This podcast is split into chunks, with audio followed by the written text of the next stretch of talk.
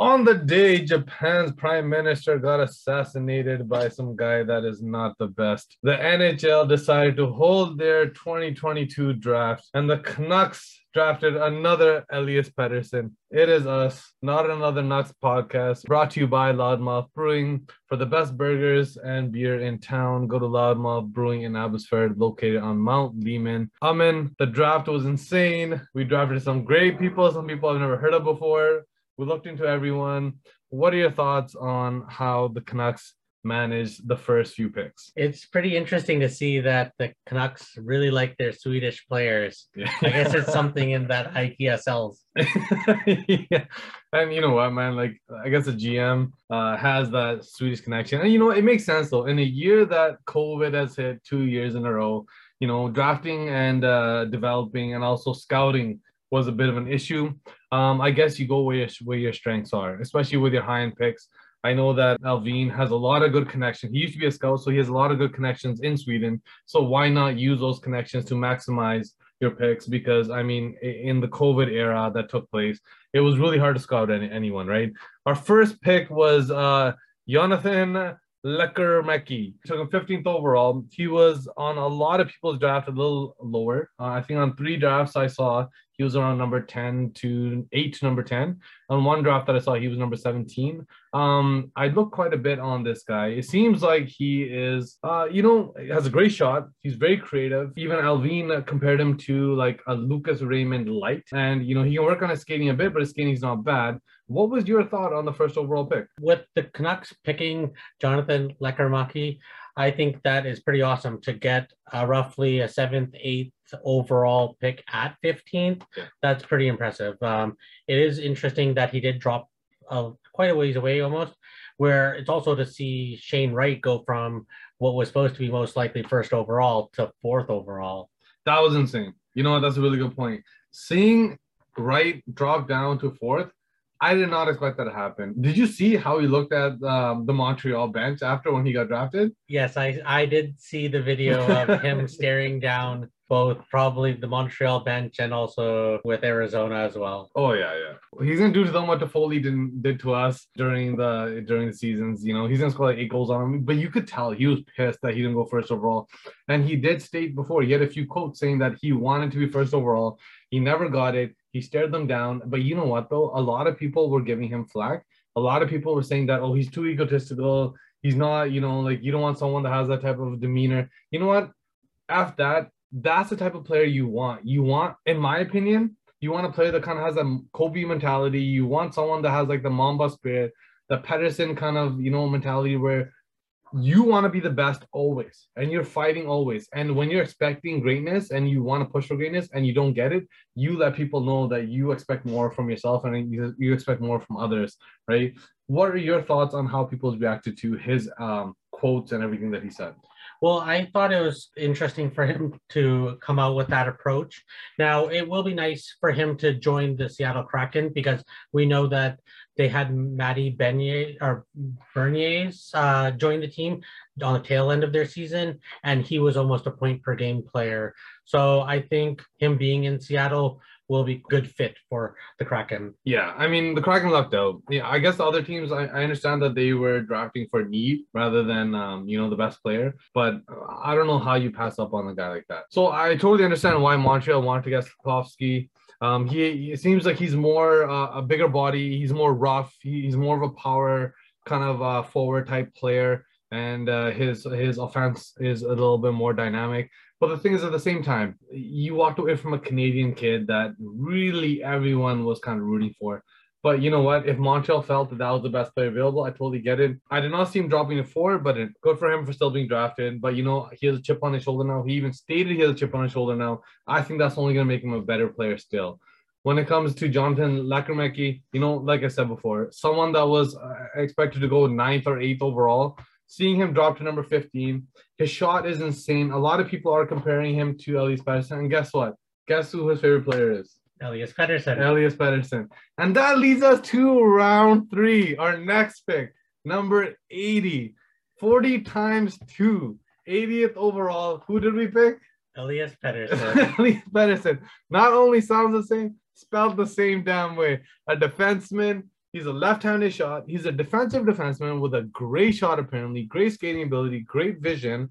Someone who was expected to go a little bit lower I know Drancer wasn't high on him, but Cam Robinson and Faber were very high in this pick. So was the entire Canucks management, right? So you tell me who knows more about what. This is a player that uh, I am actually excited for, not only for the name, not only for the number, but also for the ties. He's he's someone on the back end we definitely need to grow, right? What are your thoughts on this pick, Aman? Well, the nice thing is that if we ever feel like trading Elias Pettersson for someone like Leon Draisaitl, mm-hmm. we can make that trade and then make it seem like we gave them number 40, but instead we'll give them number 25. yeah, do a quick switch up, right? That's funny. All right, so Elias Pettersson is not a defenseman, you know, and it seems like he is someone that was actually quite highly touted by um, Allvin and his scouting staff. Uh, during the press conference, they even stated that they're very happy with this pick and they did not expect him to be there. They thought that there could be a chance he was there, but also the fact that his shot is phenomenal and his vision is phenomenal. He's a very smart player. I think that's something that we need right now. We don't have a lot of defensemen that can move the puck up from the blue line uh, for a quick transition game. Uh, the transition game has been an issue for many years now, especially with the way we've been coached. Uh, I feel like it's getting better now under Boudreau, but I feel like this is someone that could help, assuming they continue to develop and they make the team. Well, I just checked his stats, and Elias Pettersson on the junior under 20 national team, yeah. in 37 games, he put up 18 points, which is quite effective for a defenseman. Oh yeah, that's a lot of points, especially in the was he in SHL or uh, he is in the SHL. Yeah. And then also he put up uh, 38 uh, penalty minutes, which is nice because we do need some defensemen with physical attributes. So actually, now that you bring that up, that was a conflicting report that I kept seeing. Faber did bring up like a like a piece, and I read it, and it said that he Elias Pettersson isn't really a, a physical individual. Twitter, I can't remember his name right now. He showed a video showing how physical Elias Pettersson can be. And he's actually quite physical in his own zone. He will rub people out against the boards. And he is actually someone that uses boards quite effectively. He positions positions himself very well and pushes people off the puck you know, squishes them against the board and make sure that, that the play dies, right? And he's done that more often than not. There were great highlights of him doing that. So I, I, I don't see where, I mean, I haven't seen him all season, obviously, but I I don't see where the whole um, issue comes in with him not using the body enough, right? But anyways, well, moving forward, for someone that does use the body quite a bit, we're moving to the fourth round, pick number 112, Daimon Gardner. He is uh, someone of First Nations uh, descent, and apparently he is a center. It's a two-way center. Great uh, physical attributes. He fights a lot. Even when I googled his name, one of the first things that came up was, uh, you know, the NHLFights.com. Right? he can throw the mitts down. He's a physical guy. He's great in the defensive side, but he also has the ability to bring the puck up as a bottom six centerman. Assuming he would grow and continue to develop I could definitely see him doing wonders there, right? Well, the nice thing is that he will be in the BCHL. So if the scouting staff wants to check up on him frequently, they just need to drive into the Fraser Valley and go check him out. That's huge. That's huge. And especially knowing he's a local talent, that should definitely drive up ticket sales. Number 144, Ty Young, drafted a goalie. He was a backup goalie. And the funny thing is, I was looking at a few different reports, and Faber has stated that he was a backup goalie that came in when the main goalie got injured, and he was a, one of the sole reasons why that team made it to the playoffs. He fits the attributes of what Ian Clark wants uh, uh, from a goalie. Six foot three, big goalie. He's quite athletic. And I heard him today on um, 650. You know, he's very excited to be a Canucks. He he was a Canucks fan growing up. I am quite pleased with this pick at number five. Uh, uh, on our fifth round pick. It just seems like someone that really cares about the community and someone that cares about where he's from. And he's a local kid. I don't know if you know much about this kid because we are getting deep in the draft now, but what are your thoughts on this guy? Well, it's nice that he also plays for the Prince George Cougars currently. Yeah. And with 23 games played, he had a, a 3.5 uh, goals against and a 0.899 save percentage. So for a youngster to have a 0.899, that's doing some positive strides. And hopefully we can bring him up and maybe he can be eventually another Cory Schneider. Oh yeah, I mean if he's able to get even that far, that'd be amazing. But like I said, our goalie coach can do wonders with some of these kids. I'm very happy that every year it seems like in the in the middle of the rounds we're getting a goalie. A lot of rumors going around with the goalies currently right now. I don't know if you heard, but they're saying that Mike DiPietro might actually get traded his name keeps coming up and up and up, and he's someone whose development really got halted by the old regime. Um, he got brought up and got blown up in one Canucks game. He wasn't able to play um, because of Martin, and Silva is down in the AHL. And it doesn't seem like he really has a spot now for the Canucks either in Abbotsford or in Vancouver. Trade rumors are abundant. Well, he was also in an unfortunate precedent situation where the thing was that during COVID, we had to have a, a taxi squad with us, and he was basically on that taxi squad, so he wasn't really getting games in. Yeah. So yes, it did hinder his um his Oh. development. Yeah, no, that's well said. And you know what, man? Like, I feel like COVID has really messed up many, many players' development and their scouting potential. I'm just wondering how many kids were out there that were amazing. They just never got showcased because of COVID, you know? Yeah. So it's not easy. Um, that being said, it will be interesting to see if uh DiPietro gets traded. I feel like he will get traded. I don't see where he fits in, especially with Silovs in the mix and Martin being our backup. Silva seems like a big body guy, and he did really well last year. He did quite well. Yeah. And Martin definitely shows that he is NHL ready. You know, Yes, he so- held his fort while Demko was out. And it's nice because now hopefully we can get Demko to play give or take 50-ish games, and Yeah. then we can get Martin to play give or take 25, and maybe get uh Silovs to maybe play a couple. So Yeah. it will be nice because I saw our schedule coming up, Yeah. and that with the nine back-to-backs during the season, and then having three separate uh times where we're going to be on five-game road trips, Yeah. especially to start the season, Yeah. we will need to use more than one goalie to during the season. 100%. Looking at Halak. Are we still playing Halak? Uh, we will be playing for his bonus because he played an excess number of games. It was in his contract. All right. Well, hashtag thank you, Jim. You know. Um. Anyways, moving on. Number 176 in the sixth round, we drafted Jackson Dorrington, an American defenseman. Um, seems like the Canucks were pretty heavy on defensemen after this pick. You're late in the draft. It seems like someone who is willing to be pretty heavy. You know, he shoots left. It would be great if he had a right-handed shot, but obviously we don't have that right now. He's 6'2", he has Yeah. 190 pounds. And the nice thing is that he's physical because in this past season, he had 51 penalty minutes in 41 games. Yeah, so it seems like someone that's not willing, that's not scared to throw down the mitts and, and not scared to kind of like get physical, right? But yeah, anyway, it seems like Jack Dor- Dorrington was someone that the Canucks really wanted just to be like a physical defenseman. It seems like we don't really have any young uh, D core coming up, and that's kind of shocking though, because you look at someone like Woo. Woo was picked, picked in the second or third round. I can't remember. It's been a while now. He was quite a physical person. Now they're making him a forward apparently, and it- it's just sad to see because it's someone that you know um has the physical attributes, but it just seems like even with this guy, he's late in he's late in the draft. If he can make it, cool. If he can make it, that's awesome. But I don't know if he will be able to. Moving forward, number 208 in the seventh round, we have Kirill Kudryavtsev. I totally messed that up.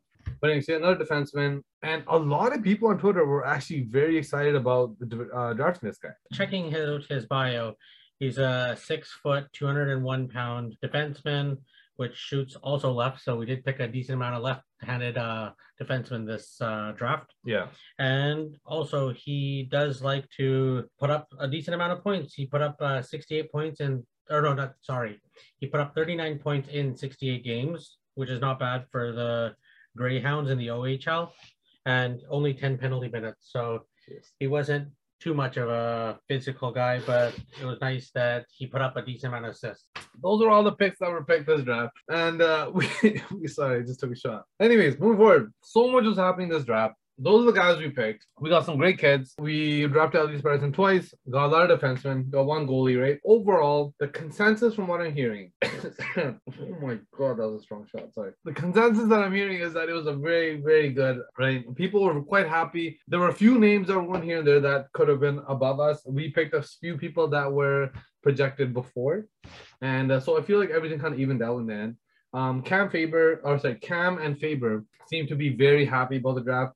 I think Drancer was one of the uh, people on Twitter that was not very that happy about the draft. There was so much drama during this draft, and one of the biggest pieces that we saw that whose name kept getting thrown out there was Miller's. Not only was his name attached to so many different trade rumors during like the final hour, you saw Miller's name get dried up again, and it was with the New York Islanders. Friedman said there was a trade in place, but it fell apart at the table. What do you think happened?